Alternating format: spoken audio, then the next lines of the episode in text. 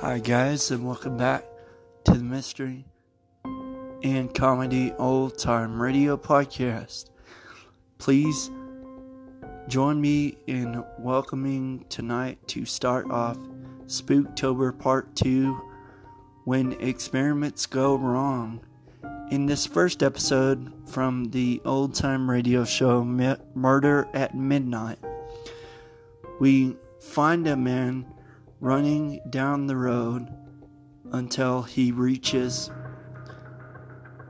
the police station where a an officer and a well-known scientist in the community are at. He tells them his story of how he met the mad scientist who has perfected a formula to make him as heavy as lead by using a ray gun. So, as the man tells his story, the two men who are listening are horror stricken when both of them know who the mad scientist is. His name is Dr. Brian Vance. And he is a well known doctor of biology. So, the man ends up put ends up getting put in a cell for his own protection, but unfortunately meets his doom. And the title of that episode is called The Heavy Death. And in the second episode from the old time radio Lights Out performance, we find another scientist who has genetically altered a growing serum by using the growing serum that we as humans need in our bodies to grow. He thinks if he puts this mixture on his roses that they will grow. But not only does it not grow his roses the way he wants them to, but it also grows something below the earth. And it's not until one fatal night when his experiment goes terribly wrong. And it is called the revolting worm. And in this final episode, we find a man who is sitting on death row waiting for his time to be called. So he calls a priest in there in his cell to confess all of his sins.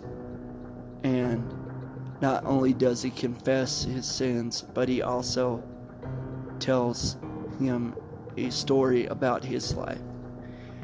He started out as a three foot midget for a greedy carnival man who only wanted him for the money that they would bring and not him as a friend or a performer. So the man named Gorgo is controlled by an ape like man named Petrov. Petrov holds Gorgo's future in his hands, and not only will he not allow Petrov to eat, but he also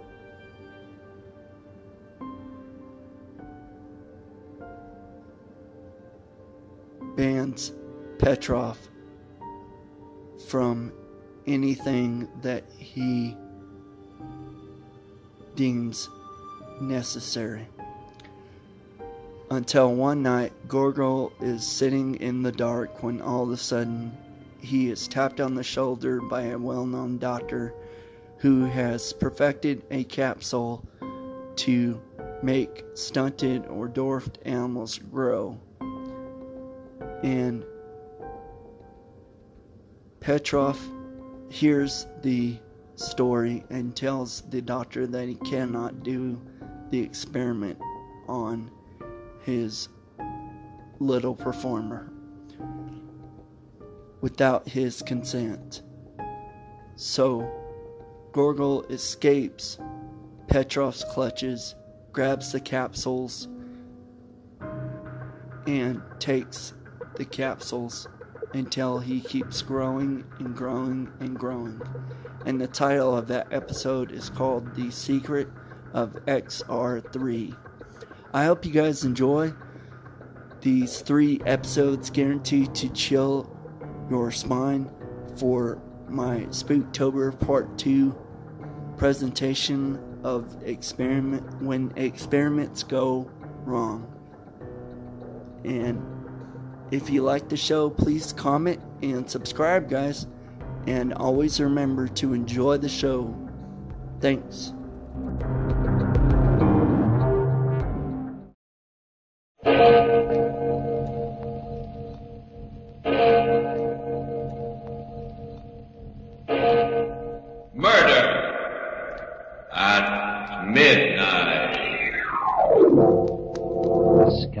Glass tube was pointing at Matson's body. When the switch went in, there was a whining noise, and then a white light shot out of it. I know you won't believe this. When it hit the body, it, it went all soft. It was just like the bones had gone out of it. It just went all soft and kind of poured off the chair and onto the floor. Midnight, the witching hour when the night is darkest our fears the strongest, and our strength at its lowest ebb. Midnight, when the graves gape open and death strikes. How? You'll learn the answer in just a minute in The Heavy Death.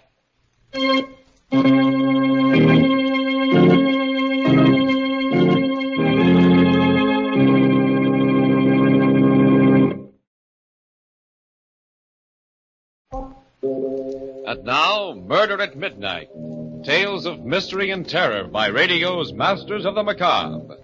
Our story, written by Robert Newman, is a weird and fantastic nightmare called The Heavy Death.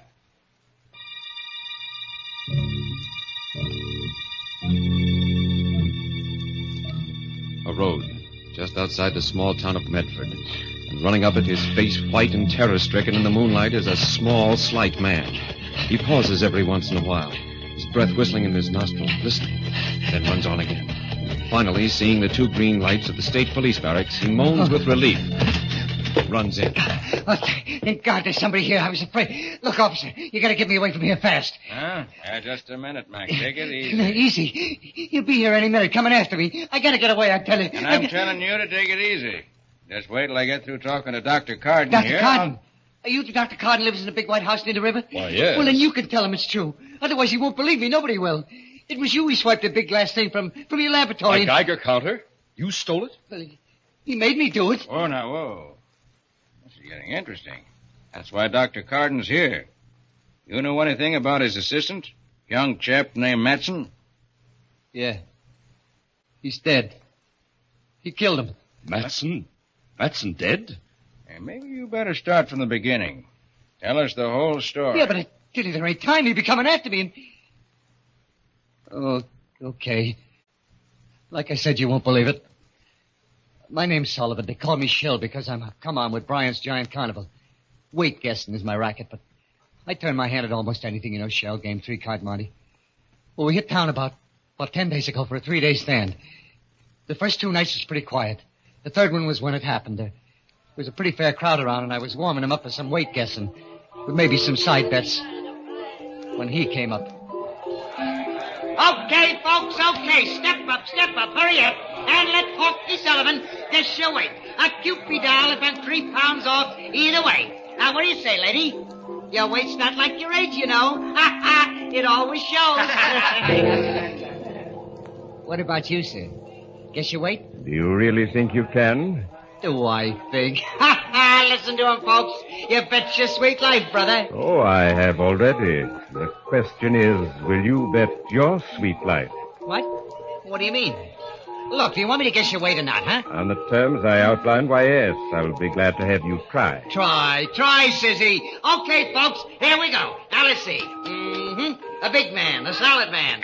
Hefty pair of arms on him. I say, uh, 195 pounds. 195. And three pounds off either way, and you get a Kewpie doll. Now, just sit right down here on the scale. There you are.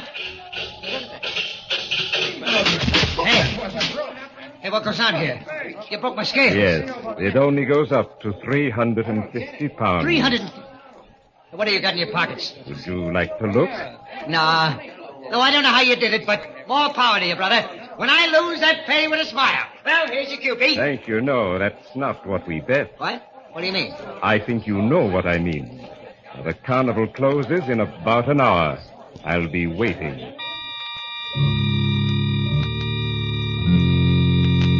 He went walking off, slow and heavy. The crowd stood around for a couple of minutes, gaping at the broken scale and talking. Then they all decided it was some kind of a gag and went on and forgot about it. For me, I couldn't forget about it. Somehow I didn't think it was a gag. There was something about him, the way he moved, the way he talked, that scared the pants off me. I hung around for a while, getting my stuff together, and then I looked up Rube Thomas. Rube's a big guy. Used to be a wrestler, and he was just closing up his Wheel of Fortune. Hiya, Rube. How are they going? Uh, not bad for one horse town. How's it you? Oh, not too bad. Till some wise guy busted my scale. Huh? Busted your scale? Yeah. Uh, well, Rube, that's why I come over. He was a queer duck. I just couldn't figure his pitch, but he, he said something about waiting for me when he closed up, so I thought... So, so you thought maybe you should have some protection walking down to the station. Yeah. That's a hot one. What is? You're on your side bets. Well, don't worry about it. Ain't no one gonna lay a finger on you when you're with Rube Thomas. I helped Rube take down the wheel. Even then, we were about the last to leave the fairgrounds. We went out through the main gate. It was pretty dark, but I wasn't worried anymore. I'd never yet seen anybody Rube couldn't handle. Then I heard footsteps. Slow and heavy ones. And then... There you are. I've been waiting for you. Yeah? No kidding? This the guy? Yeah, uh-huh. Okay, Bob. What's the pitch? What's your racket? Racket? There's no racket. Your friend and I had a bet. I've come to collect. Yeah? Well, I'll tell you a funny thing about carnivals. When we pull up stakes and get ready to go, all bets is off. I'm afraid this one can't be called off. You see, I need him. You need him? Yes. You bet your life, remember? And you lost. You mean you... Oh, you're nuts. There are people who have thought so, but I'm not. Shall we go? No. No, I ain't gonna. Rube! Take it easy, Shell. I told you all bets was off, mister. Now you're gonna blow 'em, I'm gonna have to get rough with you. I wouldn't if I were you. No? Well, here's one just for luck. Oh, oh my hand. I warned you. Oh, you. I'll break your bloody neck. Oh, yeah. I'm sorry. I didn't want to hurt you. You won't believe this. Like you probably won't believe what happened afterwards. He didn't swing or anything. He just kind of dropped his fist on Rube's head. And he smashed in his skull like it hit him with a lead pipe. Good Lord, you, you killed him. Yes. Shall we go? No, no, I... Look at me. Into my eyes. That's right. Now remember this. You're mine. Mine to do with exactly as I wish. And you do exactly what I wish. Do you understand? Yes, yes, sir, yes. Good. Then let's go. Something happened. Happened to me then and there. Something I ain't over yet. It wasn't just that I was scared, more scared than I've ever been in my life. It was something else. When I looked into his eyes, it was like I just plain didn't count. That no one or nothing did. Then I just had to do whatever he wanted, whatever he said. We got in his car and drove to his to your place, Doc, and we stopped in front of it and He pointed to the kind of low building behind it. That is Dr. Carden's laboratory. He has something there I need. A Geiger counter. You're going in and get it for me. You mean swipe it? Yes. It would take too much time to make one of my own, and as I said, I need it. Now, it's a long glass tube, about this size, with filaments inside it. Yeah, but suppose somebody sees me. Suppose somebody comes. Carden's away in Washington with that childish atomic energy commission of theirs. There's only Matson, his assistant, and he must be sleeping. If he should try and stop you, well, you'll have to take care of him, but remember, I want that Geiger counter. Like I said, it was like I was numb. Didn't have a mind of my own. I did it. Found an open window. Went in and got what he wanted. Brought it out to him. He didn't say a word. He just put it in the back of the car and we drove away. It was about a quarter of twelve when we got to his place. Big rambling house at the foot of a mountain. He took me around the back to a kind of iron door and well, it was it was like out of Buck Rogers, the 25th century. Big glass tubes, dynamos, wires. He must have noticed me staring because he said, Go ahead, look around. There's equipment here that doesn't exist anyplace else in the world. "Yeah, but what's it all for?" And if I told you, you'd be even more frightened than you are now. By the way, what's your name? Sullivan, Shel Sullivan, I'm Dr. Vance, Dr. Brian Vance, doctor. of nuclear physics. Without doubt, the greatest scientist in the world today. Do you know anyone else who has been able to convert most of the elements of the human body into the heavy isotopes? Uh, look, I don't know what you mean, but is that Yes. That is why not only my weight, but the entire atomic mass of my body's. What's that? sounds like a car? Yes, but Coop. Oh, Matson. He must have heard you in the laboratory, followed us. Well, I was as quiet as I could be honest. Yeah, there's nothing to be worried or excited about. Hello, Matson. Vance, I should have known it was you Should have known what with me. that stole our Geiger. You've done an awful lot of strange things in your career, Vance, but this time you've gone just a little too far.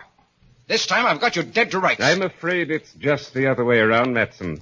What do you mean? What? Vance, You don't really think I'd let you or anyone interfere with what I'm doing, do you? You, you killed him. You. Of course. Drag him over there out of the way. There's a certain experiment I'm just about ready to try, and his body will come in very handy.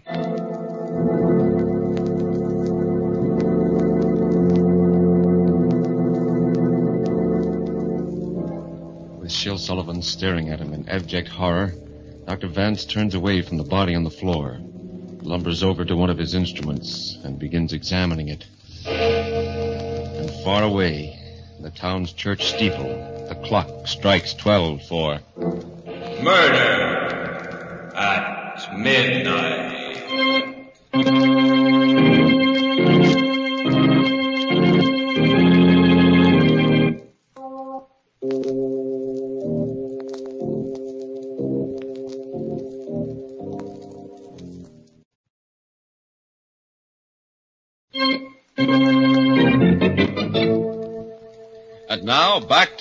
Murder at Midnight and The Heavy Death. It's just a moment later. Sergeant Rowe and Dr. Carden are staring incredulously at Sullivan as he pauses for a moment in his terrifying story. Then the trooper says, we did find Thomas's body out by the fairground, but it was an accident. Hit by a truck or something. You mean this Vance killed Matson just like that? Shot him without turning a hair. Uh, sure sounds to me like. Dr. Carden, what do you think? I don't know, Sergeant. I do know Vance.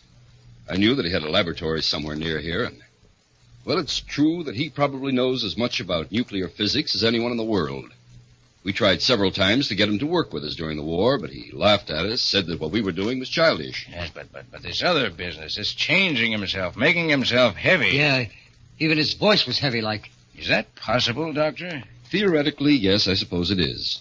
After all, Professor Urey did it with hydrogen, made heavy water. And we've done it with uranium. Yes, but why would he want to do it? Why? There I can only guess. For all his genius, I've always felt Vance was a little mad. It's possible he believes that by changing the atomic weight of his body, he can make it immune to disease. Yeah, that's right. It's true. He said he was going to live forever. Ah.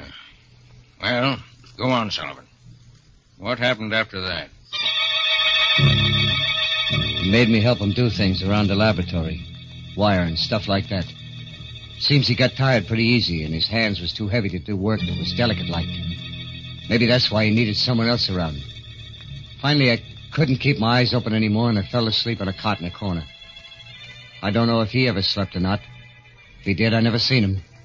When I woke up, it was around noon, and he had Matson's body propped up in a chair against a, just a kind of a silver screen. So you finally got up, eh, Sullivan? I was just going to wake you. Uh, yes, sir. I, I'm kind of hungry, sir. Yes, food. Well, you're going to help me with a little experiment first, and then we can eat. Yes, sir. Uh, what kind of experiment? You, you mean? Why, yes. An experiment on our friend Matson's body. He won't mind, just a little calcium transmutation. First, we switch on our alpha generator here. Then we make a few frequency adjustments. What? What are you going to do? You'll see. Over there, stand by that master switch on the converter. When I give the word, Yes, sir. you let it climb just a little higher. A little higher. Now! Oh, good Lord. No, no. There's a kind of glass tube pointing at Matson's body. When I threw the switch, a white light shot out of it. And I know you won't believe this. When it hit the body, it went all soft. It was like the bones had gone out of it. Just went all soft and kind of poured off the chair onto the floor. I must have fainted or something when I come to. Vance was standing over me, smiling. Anything the matter, Sullivan? Don't you feel well? Yes, sir, I, I'm all right. I was just that. That was the most awful, most terrible thing. Sullivan, if you were a soldier and you saw that happen to the man next to you, would you feel much like fighting after that? What? You, you mean you're gonna do that? I'd to- advise you not to ask too many questions. We'll dispose of the rest of the body later, but now let's eat. Like I said, it was just about a week ago. I can't really tell you what happened after that because I was in a daze most of the time. We worked, him showing me what to do, wire and solder and stuff. We ate. Sometimes he let me sleep. Then this morning it happened. I woke up at about ten. He was standing looking at this thing we've been making. Well, Sullivan, it's finished. Just a few adjustments and we were ready to go. Yes, sir. I'm profoundly grateful to you for your help. I will show you how grateful in a very concrete fashion. You mean you, you're gonna let me go? You're gonna let me go? Go? Really, Sullivan? That's a little foolish, isn't it? Well, I don't know. I just thought. Yeah, I, I guess it is. Well, Where are you going? uh, inside to fix some breakfast. No, Sullivan, no food for you. Not today. No food? No, because tonight you're going to enjoy a tremendous experience. One I experienced myself several months ago. And the process is much simpler when the stomach is empty. Process. You. You mean you. You're gonna make me like you? Heavy? Yes, Sullivan. I told you I was grateful to you, and Oh, no, Doc. No, please, will you? For heaven's sake, you're don't- being rather childish. I'm not going to bother detailing what it will mean to you physiologically, the immunities it will give you. I will merely tell you that we'll do it tonight. Getting changed to become like he was. Heavy as lead. Well, it did something to me. It was like I'd been doped, hypnotized. All that time afraid to do anything to make him mad. Now, now I was even more scared to stay. I made out like everything was fine, and I waited. I waited and watched. Then about an hour ago, I got my chance. He went into the house to get something. He didn't lock the door. I was out like a shot, grabbed his car and started down the driveway. As I went past the house, I heard a window open. Sullivan, come back! Come back! You'll regret this! You'll regret it!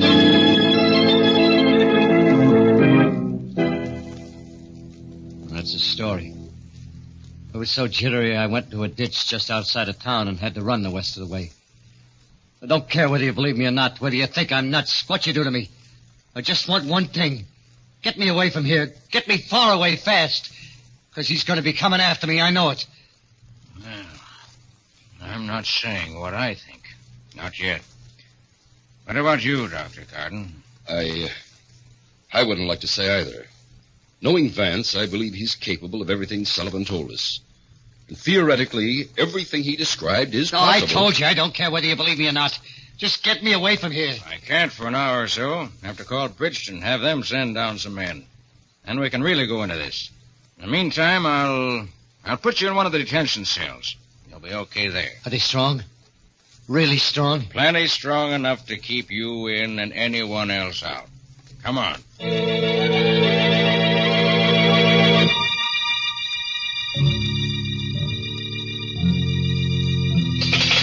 Sergeant! Hey, Sarge! Dr. Carden! Ain't it about time?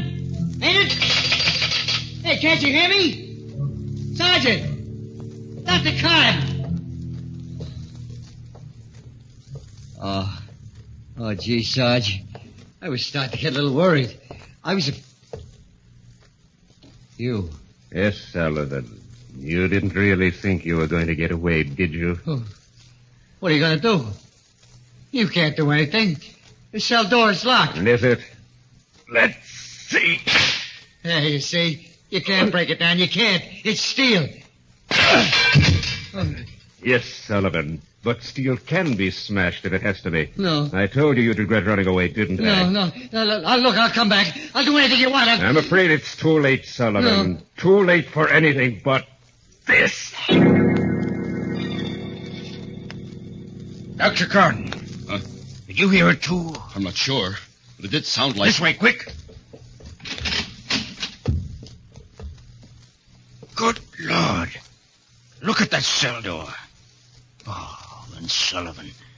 His, his skull. Smashed like an eggshell. Well, Sergeant, I guess I must be nuts, too. Or... Look, Doc. He must have just left here. If we wait for the men from Bridgeton, give him time enough to get back to his place to those blasted gray things of his, there's no telling what he'll do, how many lives he'll cost. But if we leave right now, the two of us, maybe we can get there before him, cut him off. What do you say? You game? I'm game, Sergeant. Let's go.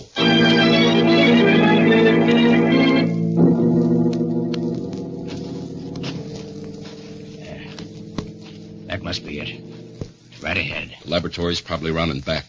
Well, Sergeant, the lights are on. Yeah.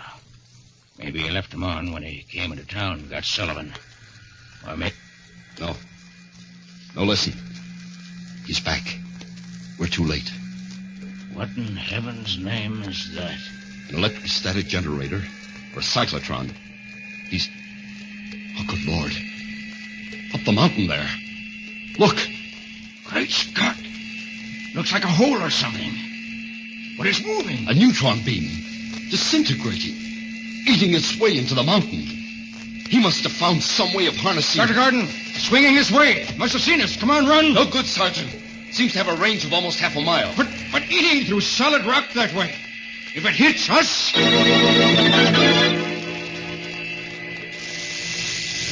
You came to see just what Vance was doing, eh, Carden? well, take a good look. The last one you'll ever take at anything. For you shall be the first And to... did you think that you were going to get away with it, Vance? Who's that? Take a look at the Geiger. Gentlemen, it's too much. Gotta cut that down. And what'll happen when you release the load? But I, I've got to cut it down. Besides, you're, you're Denton Sullivan. Yeah. That's because I'm dead that you join me. You can't do it alone. Too heavy. But I, I Too slow. It climbs any higher. Good Lord, I... The generator. I've got to cut that down, too.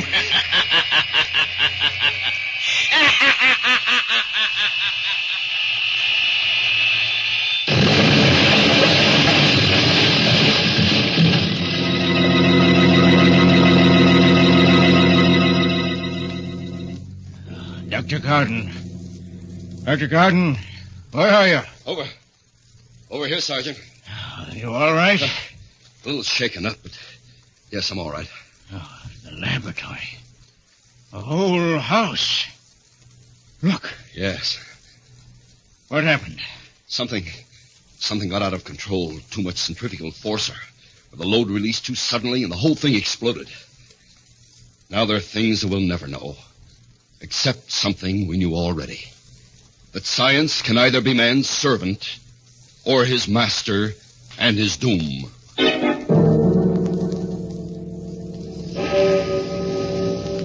And as I stand there, gazing at the smoking ruins that were once Vance's laboratory, through the blessed silence comes the distant clang of the clock in the town's church steeple. For the second time, striking twelve for Murder at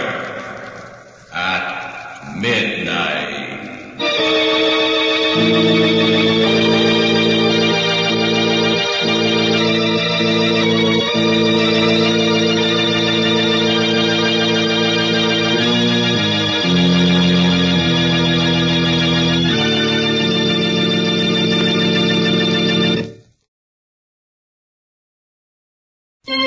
Mm-hmm.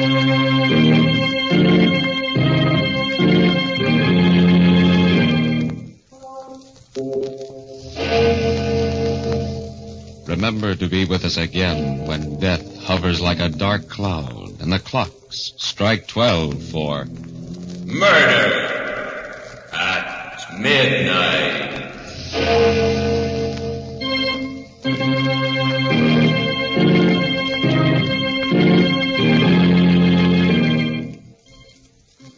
The part of Shell Sullivan was played by Frank Readick. With music by Charles Paul, Murder at Midnight was directed by Anton M. Leader.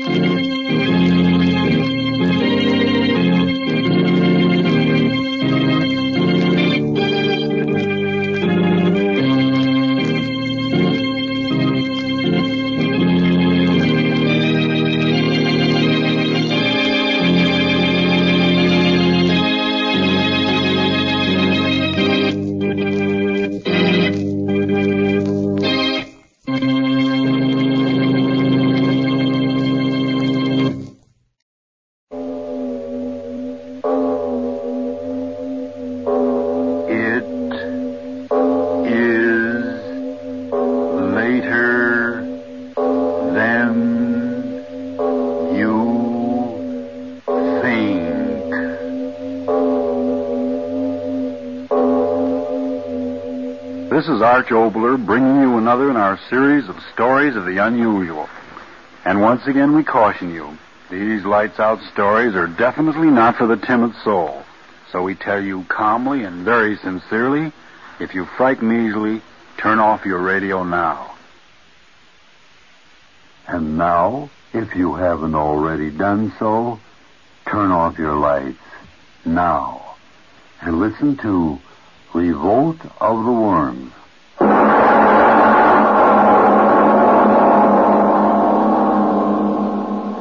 Can do is sit and think and wait.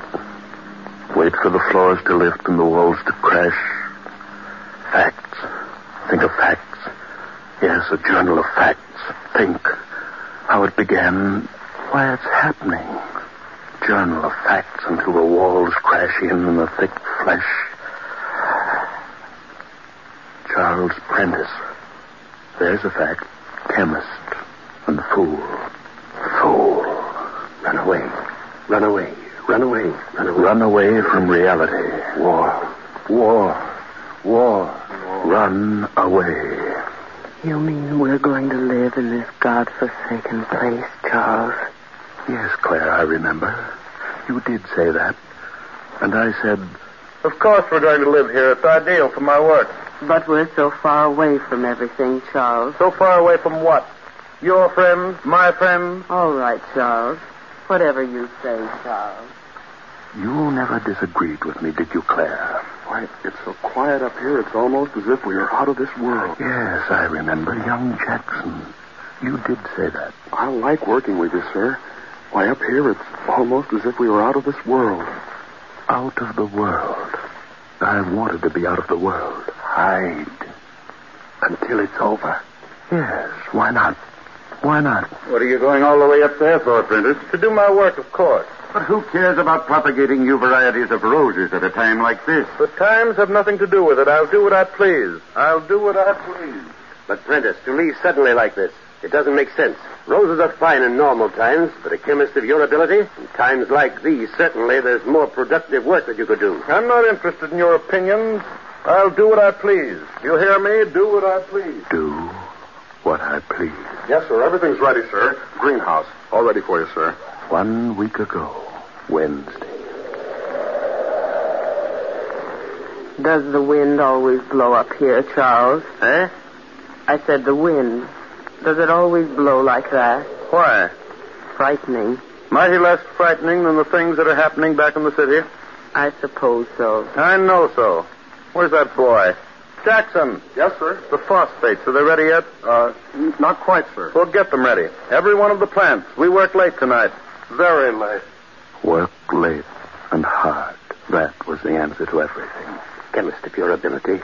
In times like these, there certainly must be more important work than propagating roses that you could do. A chemist of your ability. Times like these, there certainly must be more No, important no, work. wouldn't think of that. I told myself. Wouldn't think of that. Roses. Yes, develop the greatest rose in the world. That would be my answer to them. While they bombed and burned, I'd develop the largest rose the world had ever known. And when the world settled down again, I'd come back and bring the rose to them, and they wouldn't care if I had run away. My plan. Why did it go wrong? Claire, why did it go wrong? Claire. Oh. Dead. You're dead. They killed you. Dead as I'll be dead. If I could only think, why did it go wrong? Well, I put the solution that's left over, Mr. Prentice. Yes, I do remember. That was it. Oh, gosh, Mr. Prentice, I'm trying to understand, but I'm so tired. You must keep working. The only salvation is to work. Oh, what's salvation got to do with roses? Don't be impertinent. Do your work. Yes, sir. Two cc for each plant, and careful. Don't let any of it touch the stem. Yes, sir. Yes, sir. You weren't very happy, were you, Jackson? Those were things you couldn't understand. It isn't that I, I don't want to work, Mr. Prentice. It, it's just that I'm all mixed up. Uh, these roses. Why do I have to pour this stuff on them every hour, on the hour? It doesn't make sense. Hormones? Sure, I know what they are. Secretions from the glands in the human body. Sure, I know what they're for. Make us grow and everything. I get it. That, that's what you try to do with the roses. You make them grow fast and big. But how do you know these hormones will work on plants, Mr. Prentice? And how do you know how much to give them? And, and how big will the roses grow, Mr. Prentice? Questions. Everlasting questions. But now I ask them, why did it go wrong? Thursday. Thursday? What do I remember? Where'll I throw the hormone mixture that's left over, Mr. Prentice? Mr. Prentice, I said, where'll I throw the hormone? Go away. Can't you see that I'm working? Yes, sir. Yes, sir. Yes. I remember. Friday. What a Friday. Friday night.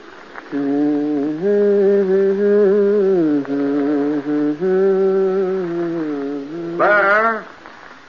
Yes? Is that you? Yes, Charles. What are you doing walking out here in the dark? It's a lovely night.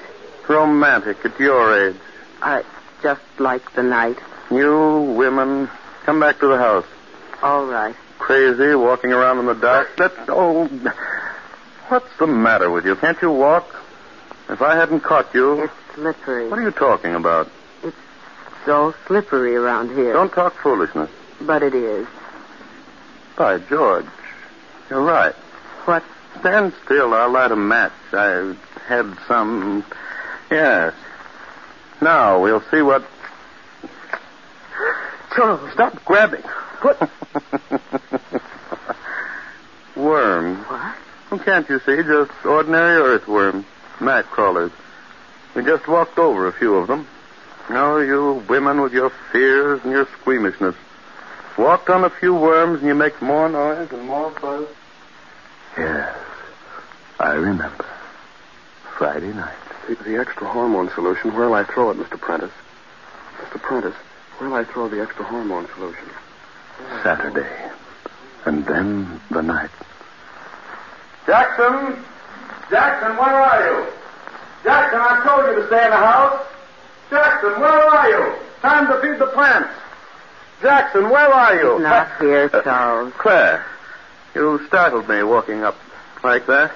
I didn't mean to. That infernal boy, where is he? Have you seen him? He's not in the house. But I told him not to go out. I told him only an hour ago he's got to work all night. The plants must be watered every hour on the hour. He went out. Well, why didn't you stop him? Now I have to go chase after him. Jackson! Jackson, are you out there? Come in. Now, what, what, what did you think it was? Thunder. It's starting to rain. Shut the door. Shut the door, I say. But the boy. If he hasn't the sense to come in out of the rain, it's just too bad. I've got enough to do with worrying about my roses without worrying about him. And don't you go out after him. He'll come back. He'll come back. Saturday night. And when it was day again. Charles, Charles, wake up. Please wake up. Oh, where? You're on the couch. You fell asleep on the couch. Charles, get up right away. Well, what's the matter with you? Why should I get up? What difference does it make? Listen to me, please. The boy, he isn't back yet. Huh? Jackson, he isn't back yet. Charles, where can he be? The storm, you slept. I waited. Wait a minute, wait a minute. Have you looked in his room? I just came from there. Charles, where could he have gone to? All through the Oh, storm. stop talking so much and let me get up. Let's go see. Oh. Must you follow me? Why didn't you wake me up? Why did you let me sleep? I must have fallen asleep, too. I opened my eyes. It was day. Oh, Charles. Oh, stop old Charlesing me. Crazy young fool, so he spent the night outside. So what's the difference? Teach him a lesson. Well, no wonder he isn't back yet. Fog like this, it's as bad as night. Charles. All right, all right. What am I supposed to do? Go wandering through fog like a bloodhound, like a fool? Don't worry, he'll be back. He'll be back. But you never did come back, did you, Jackson? When the sun came out and that everlasting wind came up and lifted the fog. Charles. Charles, come here. Where? Uh, where are you? Back of the house, Charles. Come quick. Oh, oh, what is it? What do you want now? The boy isn't around. I, I've looked everywhere. Now, Charles, what's happened back here? What? Look at the ground. Well, what? Who plowed this ground up? Plowed? Yes, certainly plowed. Can't you see? Some crazy drunken fool plowed up the ground. But during the night? Charles, how could that be? You believe what you see, don't you? It's that boy. Yes, that Jackson went crazy, found the plow, tore up the ground, and ran away. Went out of his mind. That's it. The boy's gone crazy, tearing up the ground. Gone crazy. Gone crazy.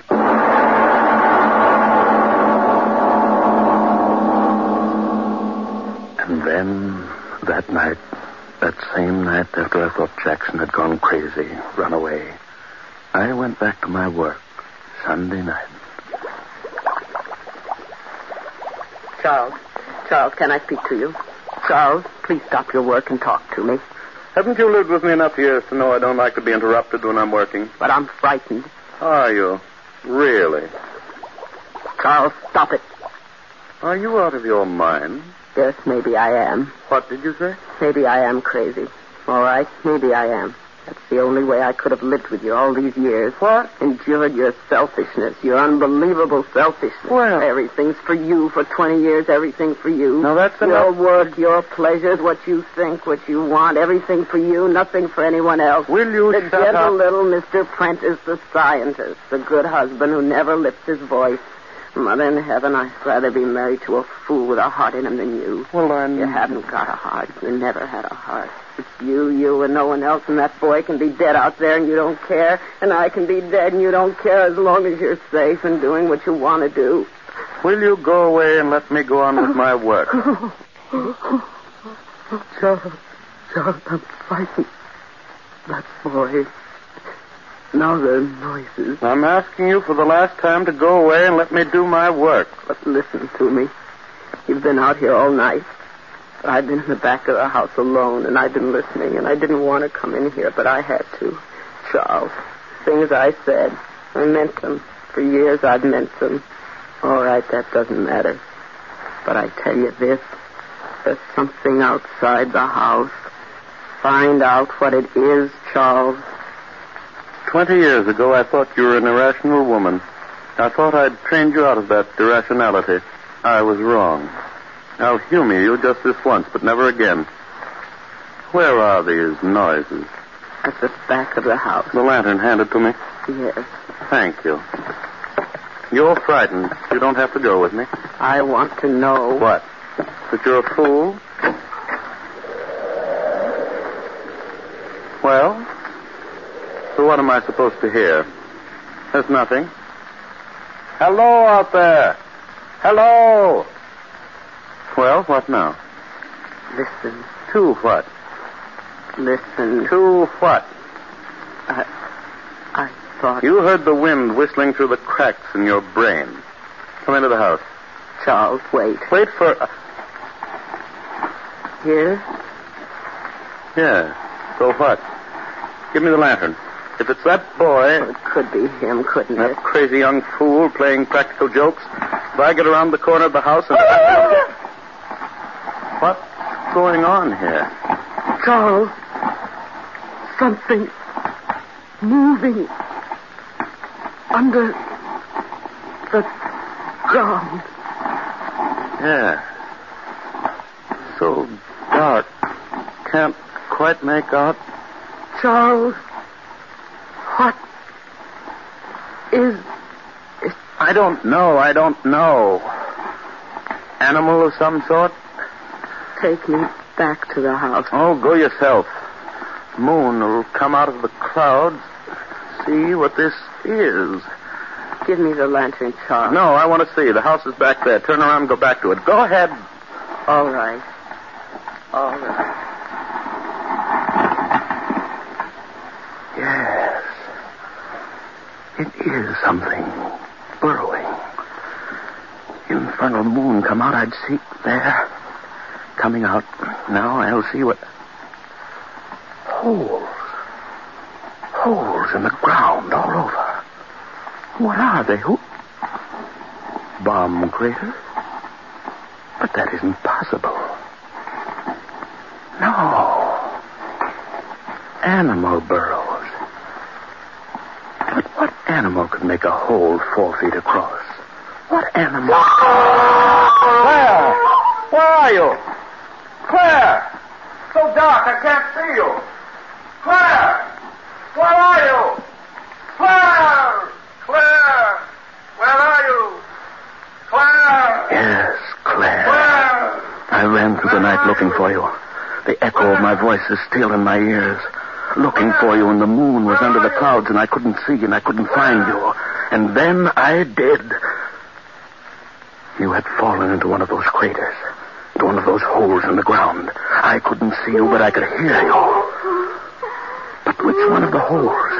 They were all over, ground pockmarked with them. I ran around in the dark. I could hear you, but couldn't find you. And then the moon, it was out again. Oh, blast the moon. Why did it come out? If it hadn't come out, I wouldn't have seen. And my head. Stop it, stop it, stop it, Claire, stop it. I can still hear you. I can still see you. Your body down in that hole. As I ran toward you, suddenly I saw that something else was coming toward you. Something that glistened, wet in the moonlight. Something long and slimy. A great twisting snake. Yet not a snake. Not a snake. And the fear in me made me fall to the ground, and I saw as I lay there, I saw. Thing moved toward the hole in the ground as if you weren't there. As if it were blind and couldn't see. Like a great blind worm. It was a worm. A worm, ten, twenty, no, thirty feet long, crawling in fright to its home in the ground. And it moved toward you, Claire. Covered you. Crushed you.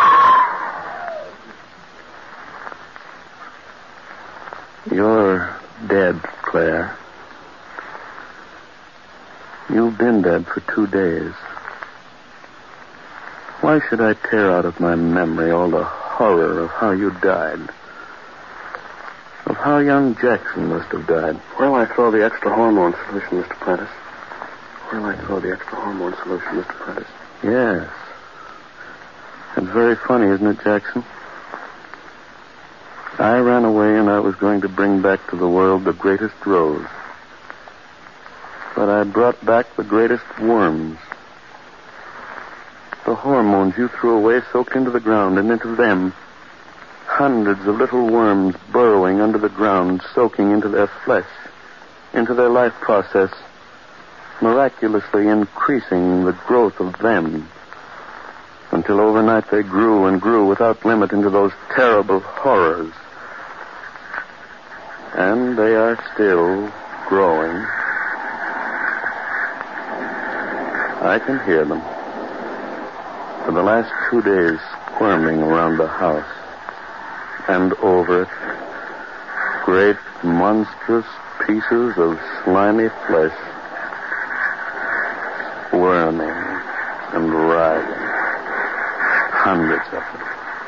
Thousands of them. Burrowing under the ground and at night coming out of the ground. I have seen them. A sea of flesh. A sea of worms. Yes, I hear you out there, you worms. You were under the ground, and now there's no room underground for you, so you come out of the ground. The world was yours first, so now you're going to take it back again. The world for the worm. You're under the house. You're lifting it. The walls will fall and crush me, and I'll be dead, and I want to be dead. Yes, now I know why this is happening to me. I thought I could run away from the world and what is happening in the world. You hear that, you worms out there? I thought I could run away. Oh. Oh, I'm very tired. Just sit here and wait. Wait for them. I know how I'll die. The walls falling, crushing. Ooh. Window. Something behind me.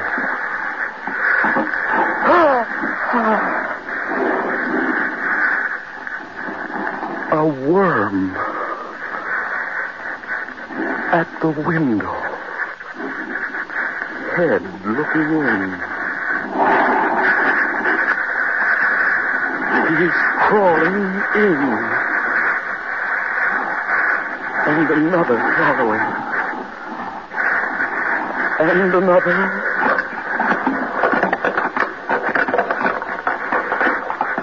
They're filling the room. Worms all around me. The worms the worms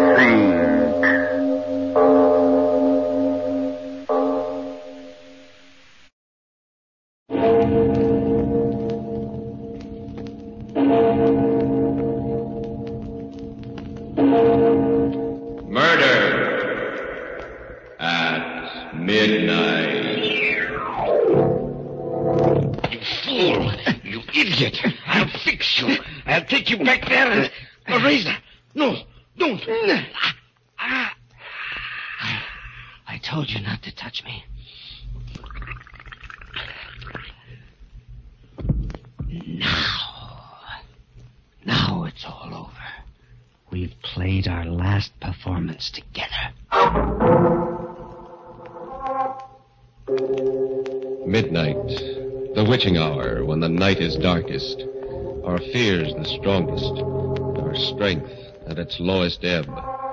Midnight, when the graves gape open and death strikes. How? You'll learn the answer in just a minute in The Secret of XR3.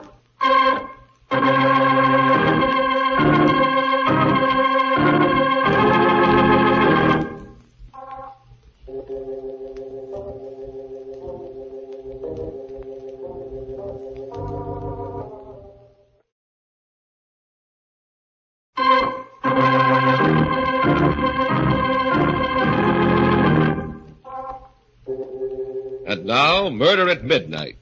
Tales of mystery and terror by radio's Masters of the Macabre. Our story by Max Ehrlich is The Secret of XR3.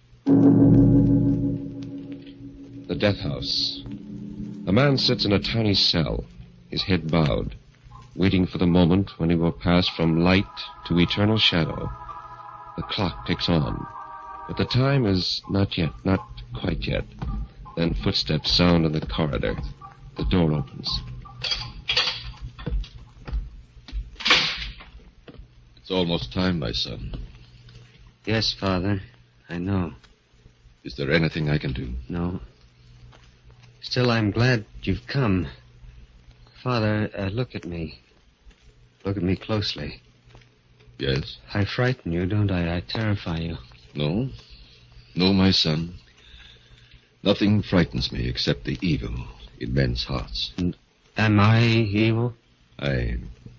I don't know, my son. Uh, Father, I, uh, sit down. Let let me tell you my story, and then when I've finished, perhaps you can tell me.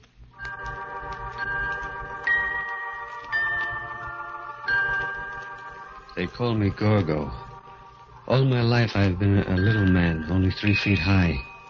Perfectly normal in every way, you see, except for my height. Perhaps you saw me down at the Century Theater not so long ago, the vaudeville team of Petrov and Gorgo, acrobats supreme. Petrov was a huge, ape-like man who tossed me through the air like a rubber ball. The audience liked the act. The contrast between the big, big Petrov and the little, little Gorgo intrigued and amused them. And on the stage, I, I laughed and smiled and went through my tricks like a happy little fellow. But in the dressing room, it was different. I did not like your performance tonight, Gorgo. But, but, uh, what, what was wrong with it, Petrov? You were slow. You landed too heavily. You did not smile enough. But they liked this, Petrov.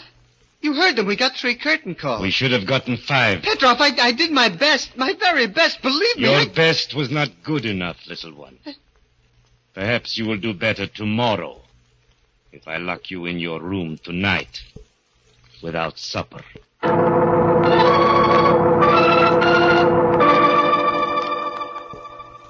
That was Vladimir Petrov, a gorilla of a man and master of my body and soul. How I hated him. How many times I, I wept in the silence of my room. All my life I had walked in the shadows of bigger people. See, all my life I had looked up instead of straight ahead, endured the stares of the curious and sensed the pity that was in their hearts. And that was why I used to wait in the alley near the stage door between performances because it was dark there. I loved the dark. It protected me and hid me from those who stared and mocked. One night. I beg your pardon. You were Gorgo? Yes? Uh, my name is Dr. Mead. I saw your performance earlier tonight. I was just coming in to see you. Yes? What about? Oh, I happen to be an expert in glandular work, particularly in the function of the pituitary or growth gland. I think the results of my recent experiments will interest you. I, uh, I don't understand, Dr. Mead. Did you ever hear of XR3? XR3? No. Well, it's an extract, uh, a synthetic, I discovered about two years ago. In my experiments to date, whenever I injected it into stunted or dwarfed animals, they grew. They grew? Yes. You, You mean to normal size? Well, by using controlled doses, yes. You mean if you could do this with, with animals, then then you could. I don't know, Gorgo. I think the time has come to try. Except for your size, you are perfectly formed. Just what I've been looking for. I came to ask you if you'd volunteer. Yes, yes. You understand I can't guarantee a thing. I understand, and, and that doesn't matter. I. Dr. Mead, you don't know what it means, even the chance. A chance to grow to normal size. Why, Uh, I. One thing, though. I must have your written permission. My permission? Yes, yes, Dr. Mead. I'll give it to you gladly. I'll do anything, anything. You speak a little hastily, do you Hey, not, uh, Gorgo? Petrov. Yes, little one. I'm sorry, Dr. Mead. I'm afraid you will have to find someone else for your experiments. Someone else? My little friend cannot act as your guinea pig without my consent. You see, I am Gorgo's legal guardian, and I have the papers to prove it. No, Petrov, no, no, you've got to give me this chance. Silence, little fool. As I said, I am sorry, Doctor, but... But, my dear sir, if I can make Gorgo grow to normal size. If you did, what would become of our act? It would be worthless. The people come to see Big Petrov and Little Gorgo. Do you mean to say, Mr. Petrov, that you would let your vaudeville act stand in the way? Yes. I spent years building the team of Petrov and Gorgo. Do you think I am going to let you ruin my investment now? Petrov, please, please, please let him do it. You've got Shut to. up, you little fool, and get inside. Petrov! As for you, Doctor, I wouldn't advise you to come around here again. This was a blow I could not stand. Dr. Mead had opened a prison door for me, and Petrov had slammed it shut again. I resolved then that come what may, I would have my chance. The very idea of the XR3, of becoming a man like other men, made me drunk and gave me daring. One morning, while Petrov was away, I paid a visit to Dr. Mead at his office and begged him to try the experiment without Petrov's permission. I'm sorry, Gorgo, but I cannot. The experiment would be very delicate if anything should happen without your guardian's legal permission. No, I'll run the risk, Dr. Mead. I'll be glad to. I'm sorry, but it can't be done. I see. Dr. Mead, Yes. just what does this XR3 look like? Well, I made it up in capsule form. Here, I've a whole bottle of the capsules in my desk drawer. As you see, they're green in color. So those are the magic capsules. Thank you for letting me see them, Doctor. Thank you very much.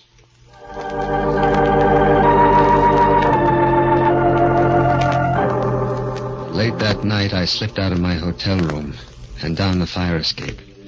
Keeping in the shadows, I went to Dr. Mead's office and climbed through the grilled bars in the window. It was easy for a man of my size, and when I left, I had the bottle of XR3 capsules in my pocket. Well, that was Saturday night. I took one capsule, and then another. They made me ill, lightheaded. Then I fell into a deep sleep. And then a knock on the door wakened me. Uh, uh, who, who is it? Petrov, why are you sleeping so late? Uh, uh, I don't feel well. Ah, my little one does not feel well. What a pity. Please, uh, uh, Petrov, I want to sleep. Very well. Today is Sunday and there is no performance. But tomorrow, my little Gorgo, you had better be in the best of health, understand? Otherwise, I'll see that you really become sick. After he left, I fell into the deep sleep again. And then something woke me. My muscles ached as though I had been stretched on a rack. It was daylight again. It was Monday. My pajamas seemed uncomfortably tight, and I looked down, and the sleeves only reached my elbows. I stared, and my heart stopped beating. Then I remembered the XR3. Like a drunken man, I staggered over to the mirror, looked. Yes, I had grown. My pajamas were stretched to bursting. I was growing. I was at least five feet tall. Five feet tall. It was almost time for the performance now. Petrov would be coming for me any minute, and I didn't want him to see me. Not yet. So I piled furniture against the door. And waited. Gorgo. Time to go to the theater. I, uh, I can't go, Petrov. Not tonight. I'm still sick. What? You little swine, do you think I'm going to postpone a performance because you're sick? Open the door. No. Petrov, no. Don't come in. Don't come in. You little fool, I'll break every bone in your body. I had the key, and I heard it turning in the lock. The furniture against the door would only hold for a minute, and I ran to my valise, took out a straight razor, and then, like a frightened animal, I waited. Barricade the door, you? I'm sure you thieves Now, my little... Gorgo. In the name of heaven, what? Yes, Petrov. I got it. I stole the XR3, and I took it. Now, you see... You idiot. Do you realize what you've done? You've ruined the act. You've ruined it, do you hear? Yes, but I'm a man now. I'm a man, not a dwarf. They won't stare at me now. They won't... No? That's what you think. If that doctor could make you grow, he can make you small again. Smaller than ever. No, Petrov, no! Yes, Gorgo. You've grown, but not so much that I can't handle you. We're going to see him right now. Petrov, no! Let, let me alone, for heaven's sake! Oh, Don't struggle, you. I'll... Razor! No, don't! I told you to leave me alone. I told you. And now it's all over. We've played our last performance together, Petrov. A doomed man sitting in the death house pauses in his story, recalling the first time the clock struck 12 for Murder at midnight.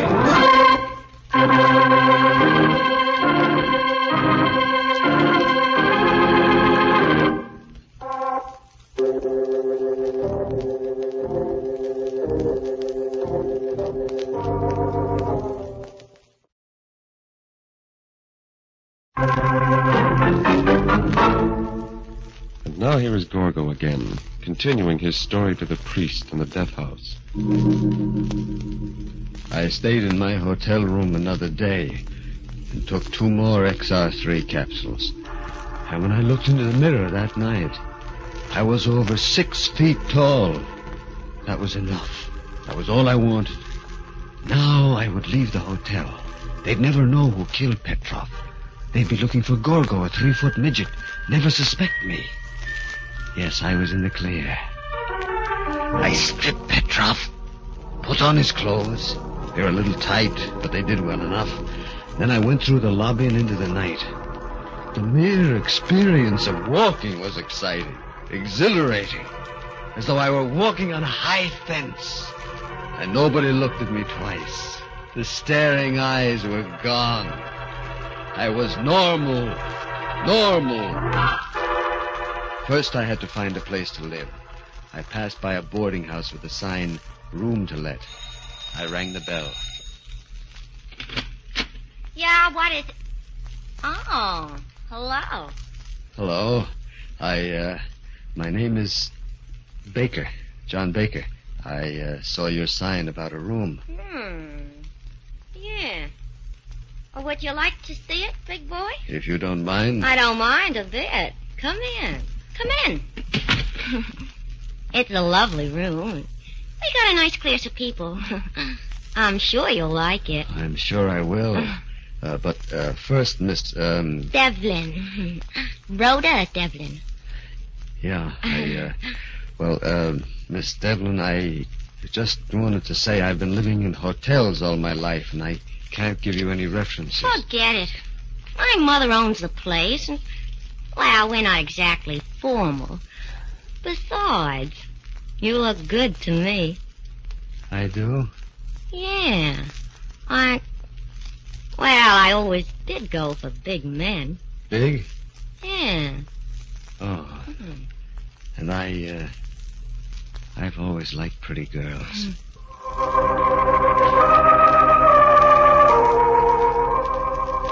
This was a dream come true. I was a normal man, and a normal girl was attracted to me. She was blonde and blue-eyed, and her head came up to my shoulder. A week passed. A week that was beyond my wildest dreams. I took Rhoda out, and we went everywhere. I fell in love with her. Madly in love. She was so small, so delicate. I, I, I wanted to protect her always. She had opened up a new and magic world to me, a world of light and love and laughter. And then, one night it happened. I was taking Rhoda home from the movies, and we were passing a billiard parlor, and there were several idlers in front of the place. They began saying things. Hey, look at the giant. Yeah. How's the weather up there, big boy? Hey, Charlie, what do you got there, Pikes Peak? You wait here, Rhoda. I'll shut their mouths for them. All right. I crack the skull of the next man who opens his mouth. Please, please, Johnny, don't bother with Yeah, them. but they're saying I they- know, but don't mind them. Let's keep walking. No, I want- Please. Yeah. All right. Well, what do you know? The big baboon trying to throw his weight around.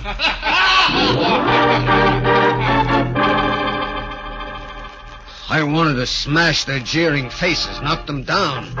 But Rhoda and I walked on to her mother's boarding house, and she was strangely silent as we entered the dimly lit foyer. She hadn't said a single word since we had passed that billiard parlor. I was vaguely disturbed. I took her in my arms, but she pushed me away. No, please don't. What's the matter, I- baby? I- Is it what those men at the billiard parlor said? I don't know. It seems to me you're growing bigger. Right before my eyes. Growing bigger? Yeah. Yeah. I thought at first I was seeing things, but now I know it's true. I know it's crazy. It's crazy, but when we first met, the top of my head reached your shoulders. And now, now, Yeah. What about now? now it doesn't reach your shoulders anymore. You've grown bigger. Now, Rhoda, you don't know what you're saying. This is your imagination. No, no, it's true. We'd better not see each other anymore. I'm afraid of you, John. You're too big now. Good night. No, Rhoda, listen. Oh, don't no, touch Rhoda, me. please. Oh, let go of my arm. No, not until you hear what I have to say. Rhoda, I love you. Do you hear? I love you, and I'm not going to let you just toss me aside. Ah, me go, No. you big slut. Let me No, stop that! No, stop that screaming! You want to wake the whole street up! go. Stop it! Stop it! Stop that screaming! Stop, I say! Stop! Let me go. Yeah. You're hurting me. I can't breathe. Help!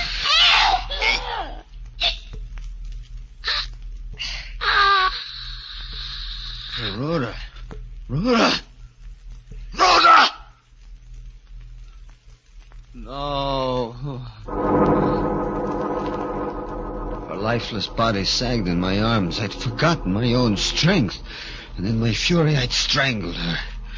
Like a man in a dream, I lowered her body gently to the floor and then turned to look at my reflection in the full length mirror in the foyer. Yes! Yes, it was true. The pitiless mirror reflected a giant. I had grown at least six inches. The XR3 had continued its work, was making me grow even now. Now I was a freak again. They stared at me again and pitied me. The beautiful, normal world I had so briefly enjoyed came crashing down over my ears. I ran out of the house like a wild man and into the street. Dr. Mead. Yes, I had to see him. At once, I ran to his office, avoiding the well-lit streets, and the light was on. And I prayed that he was in. I knocked on the door. Yes, what? Good Lord. Hello, Dr. Mead. You remember me? Why, no. I can't say that I do. Look up into my face, Doctor. The features are the same you looked down upon not so long ago. Gorgo the midget. No, Dr. Mead. It's Gorgo the giant now. So it was you who stole the bottle of XR3 capsules from my desk. Yes, yes, yes. And this is the result. This and Petrov's murder. He deserved to die. That does not alter the fact that it still was murder. Dr. Mead! I'm not here to argue law with you. I want you to save me. You've got to stop this growing process. But how? What can I do? An antidote. You must have an antidote. I'm sorry, but I haven't. There just isn't any. What? No antidote? Oh, you're lying. I assure you, I'm telling the truth, Gorgo. I was interested in making things grow, not making them smaller. Yeah. Then I'm lost. There's no way out. I'm sorry. All my life I was a little man. I wanted to know what it was what it was like to be a big man. Now I am big. Too big.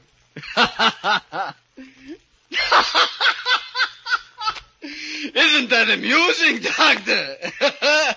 too little and then too big. like the swing of a pendulum.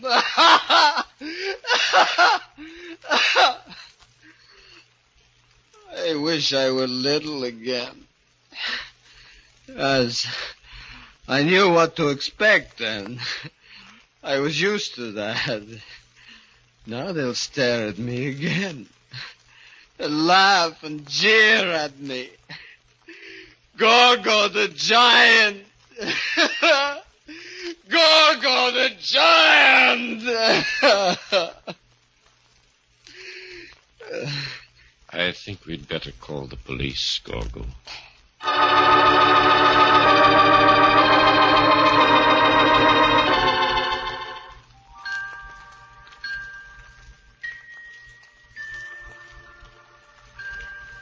Well, Father, that's that's my story. See, that's why I'm here in the death house. Now, tell me, am I evil? No, my son. You have been unfortunate, but not evil. You have sinned, yes. But you have been sinned against, too, and uh, they're coming for you, Gorgo. I hear. And I'm glad. Glad? Yes, glad. I don't mind dying now. This world, Father, what has it ever meant to me? But there, in the next world, there no man will be strange and all will be equal. And perhaps there I will find peace.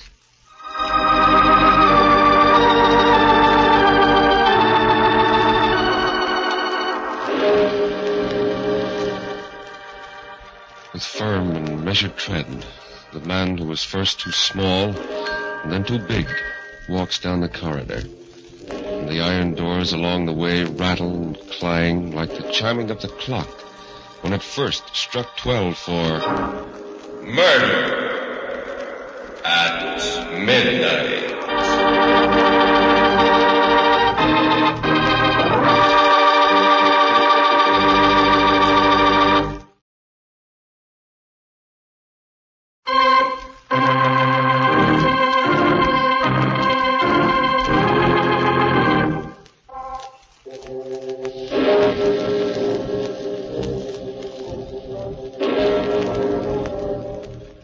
Remember to be with us again when death walks through the darkness with giant strides and the clocks strike twelve for Murder at midnight.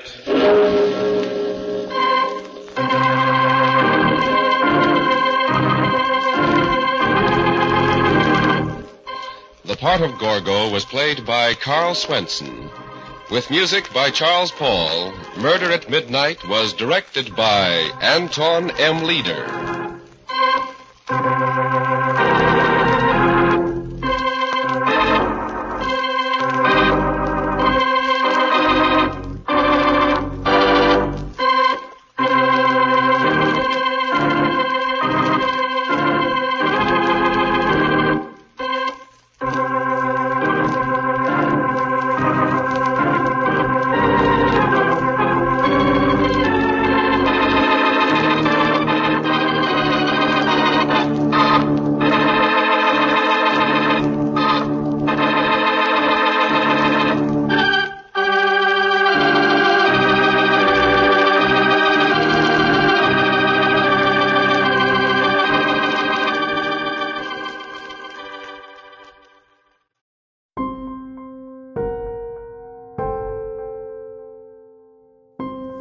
That does it for tonight's episode of When Experiments Go Wrong for my Spooktober Part 2. If you like the show, please comment and subscribe. You can subscribe on your favorite podcast platforms such as Spotify, Google, Apple, and wherever else you get your podcasts. Just type in Mystery and Comedy Old Time Radio Podcast and it should pull my podcast right up. Stay tuned for the coming weeks, guys, as I bring such stars as Robert Young in the NBC comedy show Father Knows Best, Miss Mercedes McCambridge, Mr. Boris Karloff, Mr. Vincent Price, Mr. Red Skelton, and many others. Join me next Tuesday, guys, as I bring you the spooky presentation of The Dead Go On Living. And join me this coming. Join me tomorrow evening as I bring to the show Mr. Robert Young in the NBC comedy show Father Knows Best. And always remember to enjoy the show, guys. Have a great night. Thanks.